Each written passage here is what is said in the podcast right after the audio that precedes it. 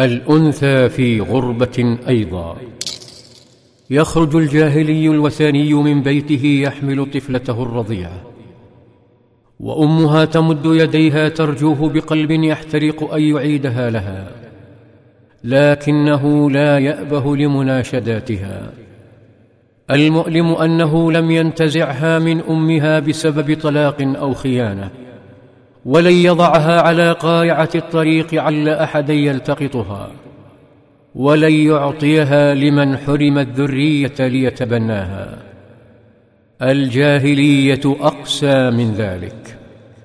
إنه يأخذها بعيدا ثم يضعها على الأرض ويحفر لها حفرة ثم يضعها في عمقها.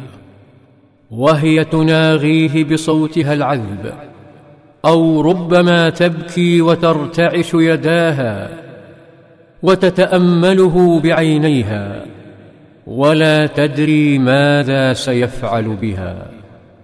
فيمد ذراعيه لا ليعانقها أو يقبلها ولكن ليهيل التراب على تلك العينين البريئتين. يمتلئ فمها الصغير بالتراب ويبدأ بكاؤها وارتعاشها بالضعف شيئا فشيئا فلا يلين قلبه. لقد وأدت الجاهلية الرحمة في أعماقه. مشاهد قاسية تفتت قلوب الموحدين الذين يرفضونها. زيد بن عمرو بن نفيل يلاحق أولئك القساة. يناشد الواحد منهم قائلا لا تقتلها ادفعها إلي أنا اكفيك مؤونتها فإذا ترعرعت فخذها. ثم يضم تلك البراءة بين يديه برفق وحنان. لكن زيدا شاخ وهرم. وقد حانت ساعة رحيله لتبكيه الفتيات وأمهاتهن وليبعثه الله يوم القيامة أمة وحده. رحل بعد أن أنقذ الكثير من الرضيعات وأسعد الكثير من الأمهات لكنه لم يسعد بلقاء نبيه.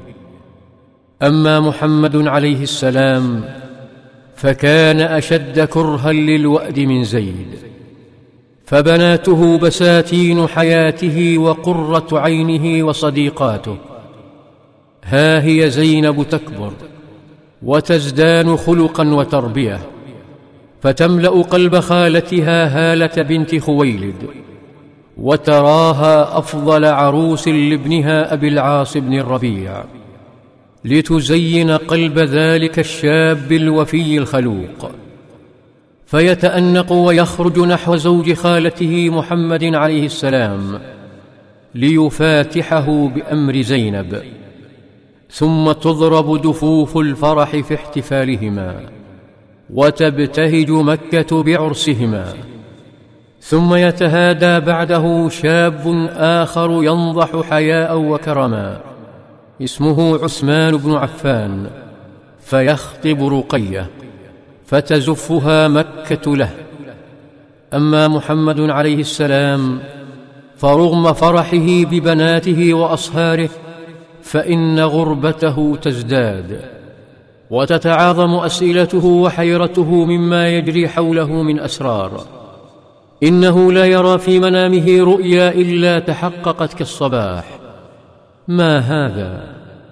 غربة شعر بعدها بحب الخلوة خارج مكة. خارج هذا الجو المكفهر بالأصنام والوأد والربا. فوق الجبال وعبر البطاح مناجاة وتأمل. حتى صفت روحه. فأصبح يحدد شهرا من كل عام للخلوة بربه في غار حراء. فإذا ما انتهى زاده انحدر من غاره نحو زاد عمره خديجة. فإذا ما مر بمسكين واساه وأكرمه وإن صادف محتاجا أعانه.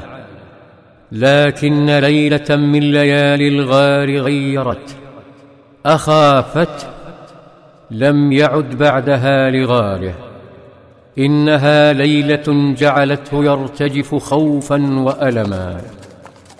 حتى ظن أنه سيلقى حتفه على قمة ذلك الجبل. في ظلال السيرة.